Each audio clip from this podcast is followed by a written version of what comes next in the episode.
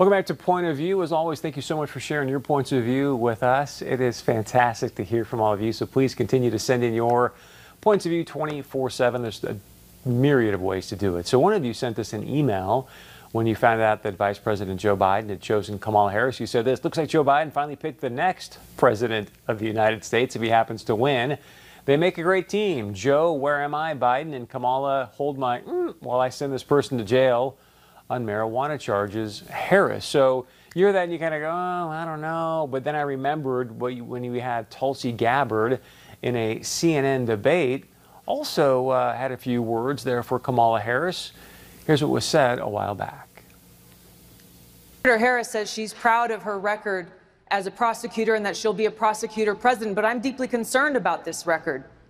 There are too many examples to cite, but she put over 1,500 people in jail for marijuana violations and then laughed about it when she was asked if she ever smoked marijuana.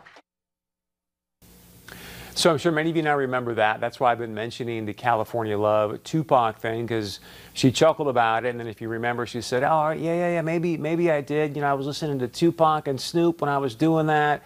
Ba ba ba ba ba. Tupac, California Love. Anyways, they weren't doing music to the time frame she referred. That's why many people are like, eh, I don't know, Kamala, it. so hopefully you understand where we're coming from there. Also, we got a Facebook comment that said this Clinton is coming to take your guns. Obama is coming to take your guns.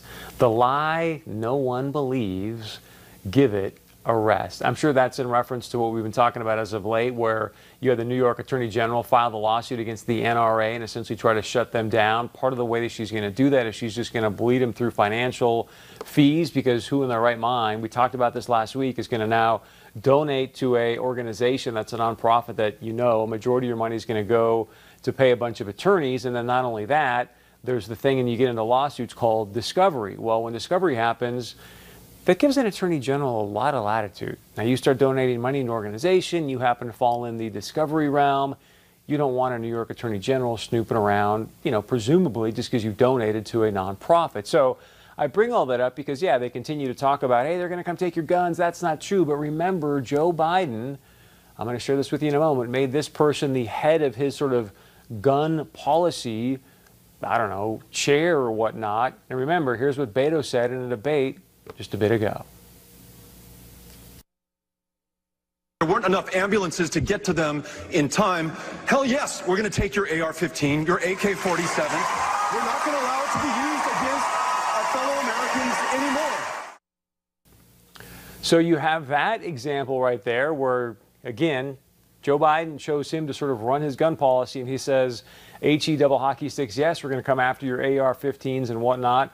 Also, there's another uh, situation here that producer AJ uh, has written about where she says Vice President also is suggesting within a new bill the possibility it's HR 5717 taxes on guns and ammo purchases hasn't been voted on yet but there's some language around there. Again when you tax anything what happens? There's less of it. So it's an interesting way to go after firearms ammo similar to the way the New York Attorney General has done that. And again we talked about this last week. It's no mistake the timing since we're so close to an election. All right, let's get to the next point of view that came in. I believe this is a text. If we can bring this one up, please, from out of East Grand Forks. Hey, Chris, I've said it before.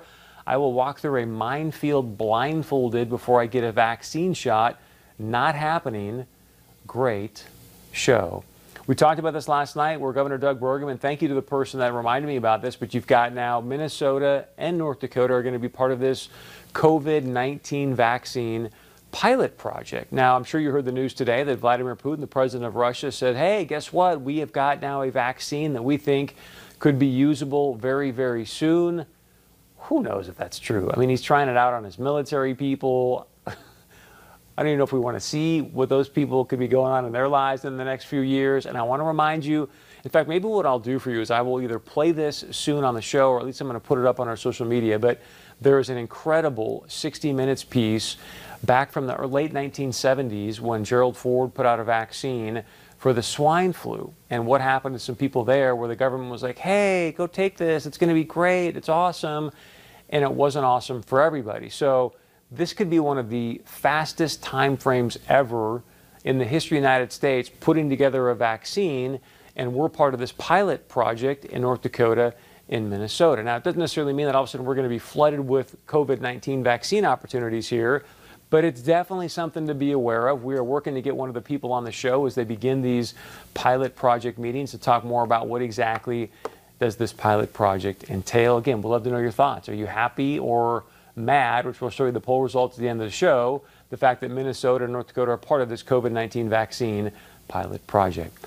All right, here's a Facebook message that came in said, Hey, can you get Ellison on the phone again and ask him why he's going after the uh, FU Minnesota rodeo and not BLM, Antifa, and attendees at the George Floyd funeral? Nancy, fantastic, fantastic question.